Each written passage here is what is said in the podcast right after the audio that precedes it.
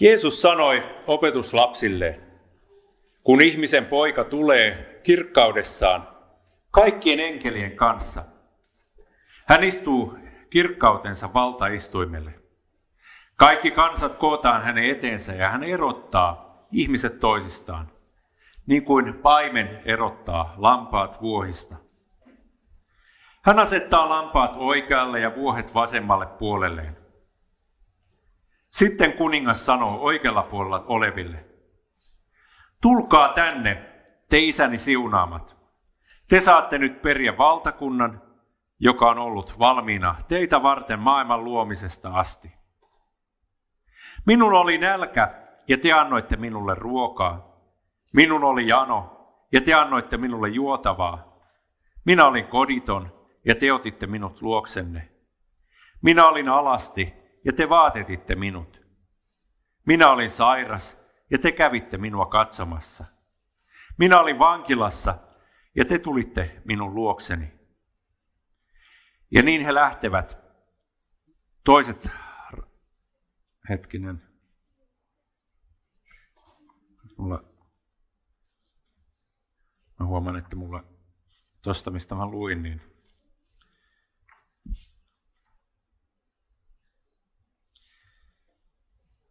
Silloin vanhuskaat vastaavat hänelle, Herra, milloin me näimme sinut nälissäsi ja annoimme sinulle ruokaa, tai janoissasi ja annoimme sinulle juotavaa? Milloin me näimme sinut kodittomana ja otimme sinut luoksemme, tai alasti ja vaatetimme sinut? Milloin me näimme sinut sairana tai vankilassa ja kävimme sinun luonasi?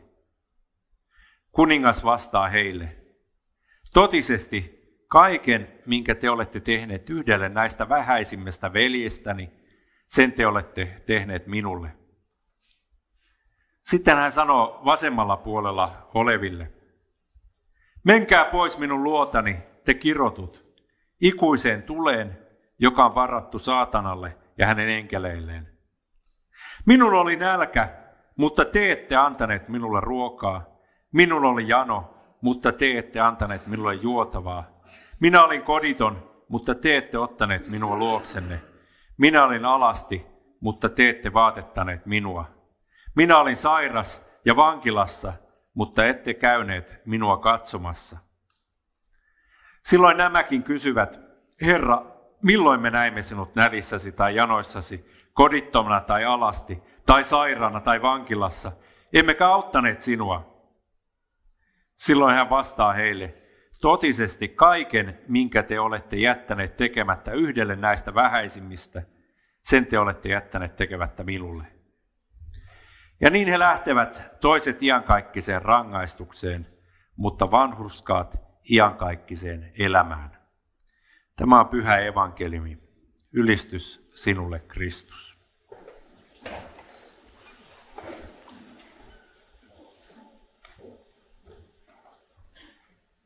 Rukoillaan vielä. Pyhä Jumala, pyhitä meidät totuudessa. Sinun sanasi on kokonansa totuus. Aamen. Tämän päivän evankeliumissa Jeesus maalaa aikamoisen kuvan lopun ajoista. Itse asiassa tämä kertomus, mistä tuo evankeliumiteksti on, niin se on osa suurempaa kokonaisuutta. Tuolla Matteuksen evankeliumi kertoo siitä ja myös muut evankeliumit kertovat siitä, mutta Matteuksessa ää, tuo kertomus alkaa jo luvusta kaksikymmentäneljä, kun Jeesus ja opetuslapset ovat käymässä Jerusalemin temppelissä. Se temppeli oli aivan valtava alue, siellä on aivan valtavia kiviä, kiviä tänä päivänäkin, jos pääsette joskus Jerusalemissa käymään, niin siellä Siellä itkumuurilla on semmoisia valtavia kiviä, ehkä olette nähnyt kuvia sieltä. Ja siihen aikaan, kun Jeesus ja opetuslapset siellä Jerusalemissa kulki, niin, niin se temppeli oli vielä ehjä ja, ja siellä oli paljon katseltavaa. Ja se Jerusalemin temppeli noille juutalaisille, se oli semmoinen suuri ylpeyden aihe. Että vaan meillä on näin suuri Jumala ja vaan meillä on näin suuri temppeli. Mutta silloin Jeesus kaatoi vähän niin kuin kylmää vettä niiden niskaan ja sanoi, että tähän ei jää kiveä kiven päälle. Jolloin opetuslapset alkoi ihmettelemään ja sitten he siellä Öljymäellä, kun katselivat sitä temppeliä, niin kysyivät Jeesukselta, että, että milloin tämä kaikki tapahtuu? Milloin tämä tapahtuu? Ja mikä on merkki siitä, että sinä tulet takaisin? Jeesus oli nimittäin kyllä opetuslapsille puhunut siitä, että hän tulee kuolemaan ja hänet uhrataan ihmisten puolesta. Mutta että kolmantena päivänä hän nousee ylös. Ja opetuslapsilla oli koko ajan semmoinen, semmoinen niin kuin kysymys mielessä ja päällä, että, että koska tämä Jumalan valtakunta oikein alkaa? Koska me päästään niin kuin todella niin kuin Jumalan valtakunnan elämää elämään? Tätä ennen he oli kyllä saarnanneet Jumalan valtakuntaa. He oli kulkeneet siellä ympäri, ympäri ämpäri sitä koko Juudeaa ja, ja Galileaa ja saarnanneet, että Jumalan valtakunta on tulossa. Uskokaa evankelimi, tehkää parannus, uskokaa evankelimi ja vielä osoittaneet Jeesuksen, että Jeesus on Messias. Mutta siitä huolimatta heille niinku, he ei oikein ymmärtänyt, kun se homma ei oikein mennyt niinku eteenpäin. Että mitä tässä oikein tapahtuu? Nyt sinä olet, oletkin alkanut puhumaan, että mennään Jerusalemiin ja siellä minut tapetaan ja naulitaan ristille ja sitten minä kuolen ja, ja kolmantena päivänä nousen ylös. Ja pikkuhiljaa sitten Jeesus heille niin kuin avaa, avaa tätä juttua, että, että hän tulee takaisin. Ja sitten alkaa tämä taivaselämä, mistä vanhan testamentin profeetat on puhunut ja mi- mihin koko tämä meidän uskomme perustuu. Hän kyllä lunastaa kansan synnit ja synnit annetaan anteeksi, mutta että hänen pitää mennä pois. Ja hän menee taivaaseen valmistamaan meille sijaa. No, tässä Matteuksen evankeliumissa ää, Jeesus puhuu näistä lopun ajoista. Hän kertoo kaiken näköisiä asioita, mitä tapahtuu. Hän sanoi, että tulee sotia, tulee maanjäristyksiä, tulee nälänhätää, tulee tulvia, tulee vainoa, tulee kaiken näköisiä vääriä profeettoja. Ja Jeesus niin kuin opetuslapsille sanoi, että kun te näette nämä kaikki, niin tämä ei ole vielä loppu. Älkää peljätkö.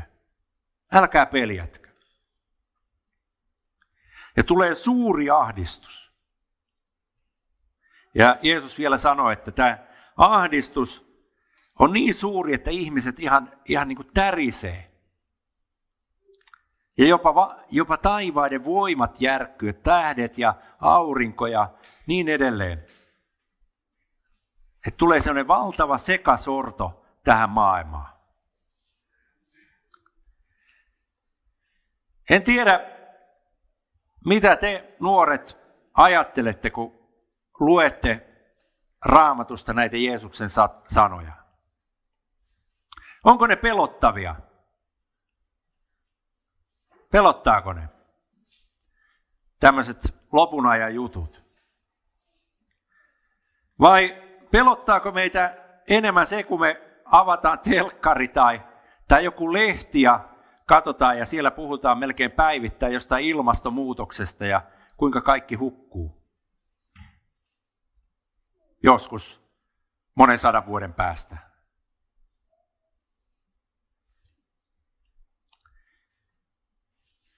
Totta kai, kun me katsotaan tätä maailmaa, me nähdään kaikki tämä pahuus, mitä tässä maailmassa tapahtuu. Me nähdään näitä luonnonmullistuksia, mutta myös paljon sitä, miten ihminen aiheuttaa sotia ja kärsimystä tässä maailmassa. Itsekkyydellään ja yleensä syntisyydellään. En usko, että meistä kukaan, niin kuin nuo opetuslapset tuolla evankeliumissa, niin kukaan ei varmastikaan halua sotaa. Kukaan normaali ihminen ei halua sotaa. Me kaikki haluttaisiin, että olisi koko ajan rauha. Me ei myöskään haluttaisi tulvia, eikä maanjäristyksiä, eikä, eikä mitään semmoista pahaa.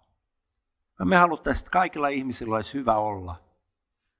Olisi ruokaa ja, ja lämpöä ja katto pään päällä. Mutta me nähdään tässä maailmassa, että, että, että kaikilla ihmisillä ei ole niin.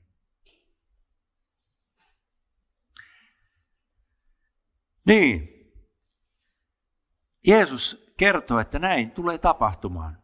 Juuri näin, kun me tänä päivänä nähdään uutisista.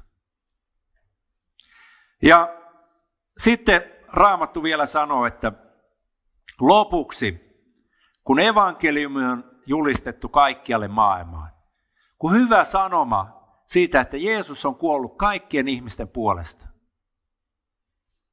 että synnit saa anteeksi, ei omilla teoilla, ei jollakin vippaskonsteilla, ei jollakin epäjumalan palveluksella, tai ei kenenkään toisen ihmisen ansiolla,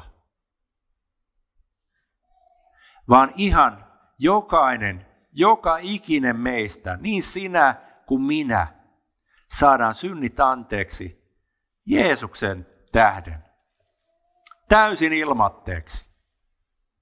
Kun tämä evankeliumi on, on viety kaikkialle maailmaan, niin sitten siellä on jonkunlainen iso pasuuna, torvi, ja sitten kaikki ihmiset kootaan yhteen. Raamattu kertoo, että silloin jotkut ihmiset ovat töissä. Siellä sanotaan, että naiset jauhaa, jauhaa viljaa, ja toinen korjataan heistä. Ja miehet on pellolla töissä, ja toinen korjataan. Ja jopa siellä nukutaan, ja toinen korjataan. Tämmöisiä kuvia Raamattu piirtää siitä hetkestä. Se on aikamoinen ajatella se hetki, että, että yhtäkkiä jonkunlainen torvi törähtää, ja, ja sitten Jumalan enkelit kerää kaikki maailman ihmiset yhteen. Eikä pelkästään meidät, jotka eletään nyt, vaan myös ne, jotka on elänyt meidän, meitä ennen. Jotka on haudoissa ja merissä ja missä lie kuolleet. Heidät kaikki kerätään Jumalan eteen.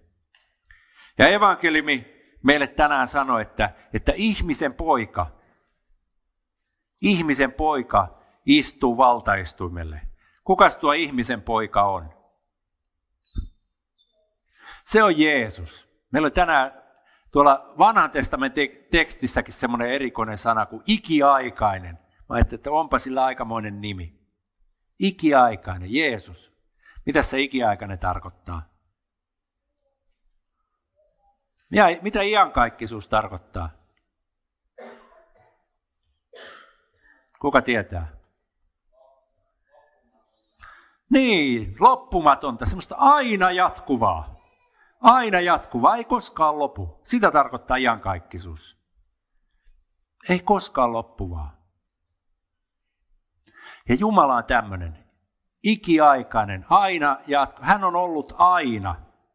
Hän on maailman luoja ja, ja, ja hän Jeesuksessa myös tulee asettumaan sinne, sinne taivaan valtaistuimille Ja Jeesus käyttääkin semmoista sanaa, että, että hän, hänestä, hän on kuningas, hänellä on kaikki valta silloin.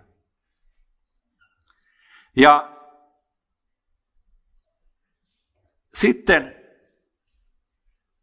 hän jakaa ihmiset kahteen osu, osaan, kahteen eri ryhmään. Ja sitten ihmiset tuomitaan. Ensin hän sanoo niille,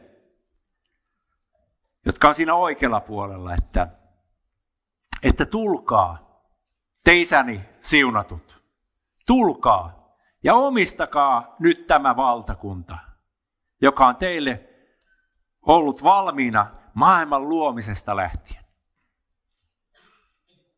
Ajatelkaapa sitä hetkeä. Miltä silloin tuntuu? Miltä silloin tuntuu sinusta, kun enkelit sinut kerää? Mitäs luulet? Miltä tuntuu silloin? Mitäköhän tässä käy? Vai tuntuuko siltä, että vihdoinkin? Vihdoinkin. Ja sitten kun saa kuulla ne sanat, että tulkaa te isäni siunatut ja omistakaa tämä valtakunta. Millä perusteella omistetaan? No sillä perusteella, kun meillä on Jeesuksen verellä pestyt vaatteet, kun meillä on synnit annettu anteeksi. Sillä perusteella me näytetään sitä ovea, että tästä sisään olkaa hyvä. Se on kyllä aika mahtava juttu. Eihän silloin ole kysymys tuomiosta, vaan sehän on niin kuin semmoinen iso ovi, että tästä sisään. Niin kuin ajattelette, olisi joku valtava tapahtuma ja teille annettaisiin semmoinen pääsylippu semmoiseen valtavaan juhlaan. Eihän se kuulosta tuomiolta ollenkaan, eihän. Vaan se kuulostaa siltä, että vau, wow, mulle on annettu pääsylippu tähän juhlaan. Ja se ei ole silloin tuomio, vaan sehän on vain portti siihen juhlaan, missä ei ole kipua eikä, eikä särkyjä eikä, eikä mitään vaivoja, ei nälkää. Ei edes yötä, eikä varmaan kännykkää.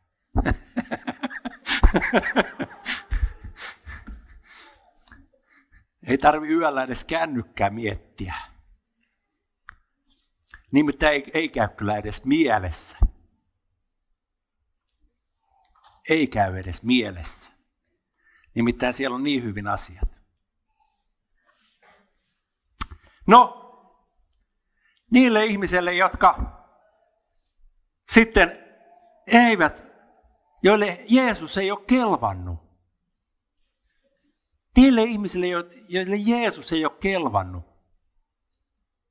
Jotka on elämänsä sitonut johonkin toiseen Jumalaan.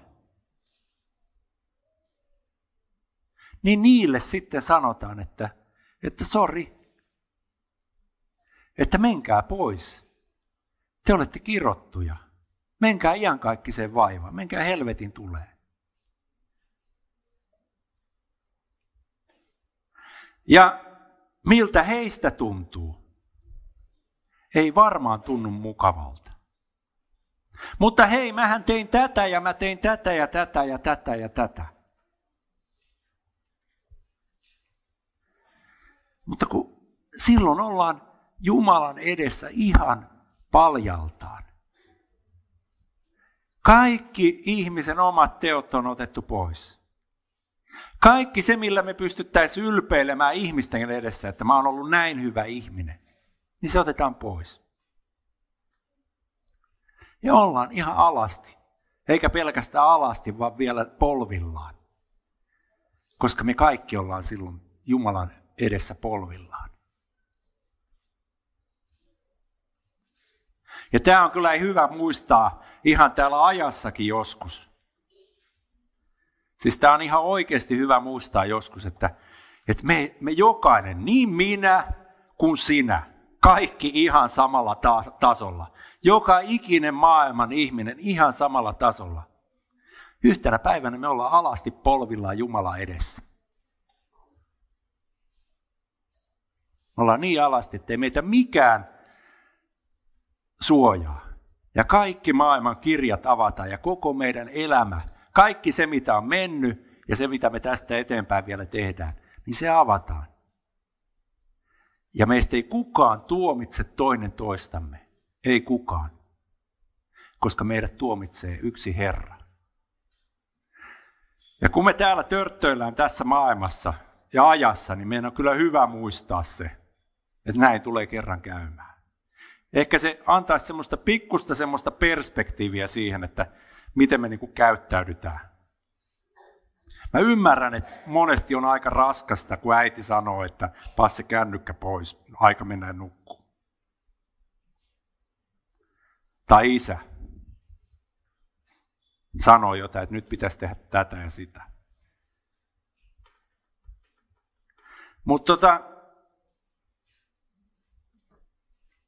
vaikka meillä on kaiken näköisiä tämmöisiä mutku, mutku juttuja, eli, eli tässä ajassa meillä on kaiken näköisiä hyviä syitä tehdä kaiken näköisiä juttuja, mitä me haluttaisiin tehdä. Mutta mut viimeisenä päivänä Jumala edessä, niin ne meidän selittelyt, niin ne ei, ne ei niinku auta yhtään.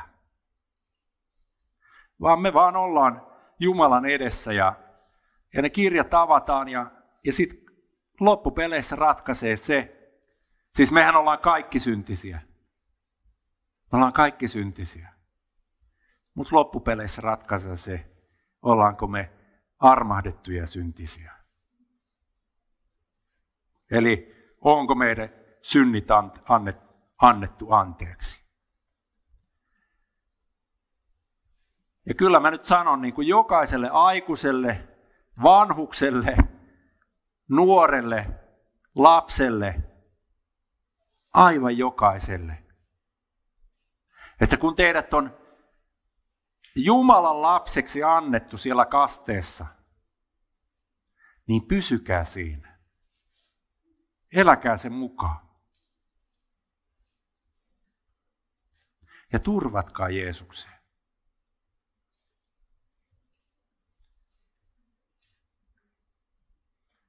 Ja ollaan yhdessä hänen omiaan.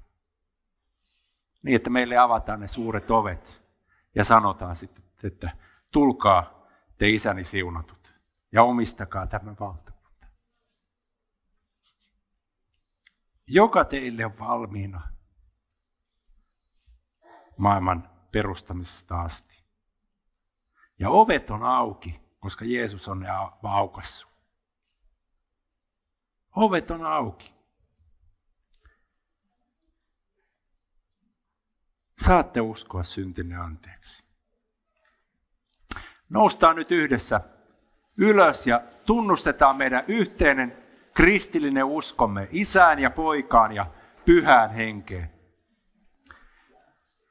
Minä uskon Jumalaan, Isään kaikkivaltiaaseen, taivaan ja maan luojaan ja Jeesukseen Kristukseen, Jumalan ainoaan Poikaan, meidän Herramme, joka sikisi pyhästä hengestä, syntyi neitsyt Marjasta, kärsi Pontius Pilatuksen aikana, ristiinnaulittiin, kuoli ja haudattiin, astui alas Tuonelaan, nousi kolmantena päivänä kuolleesta, astui ylös taivaisiin, istuu Jumalan, Isän, kaikkivaltiaan oikealla puolella ja on sieltä tuleva tuomitsemaan eläviä ja kuolleita, ja Pyhään Henkeen, pyhän yhteisen seurakunnan, pyhän yhteyden, syntien anteeksi antamisen, ruumiin ylösnousemisen ja iankaikkisen elämän. Aamen.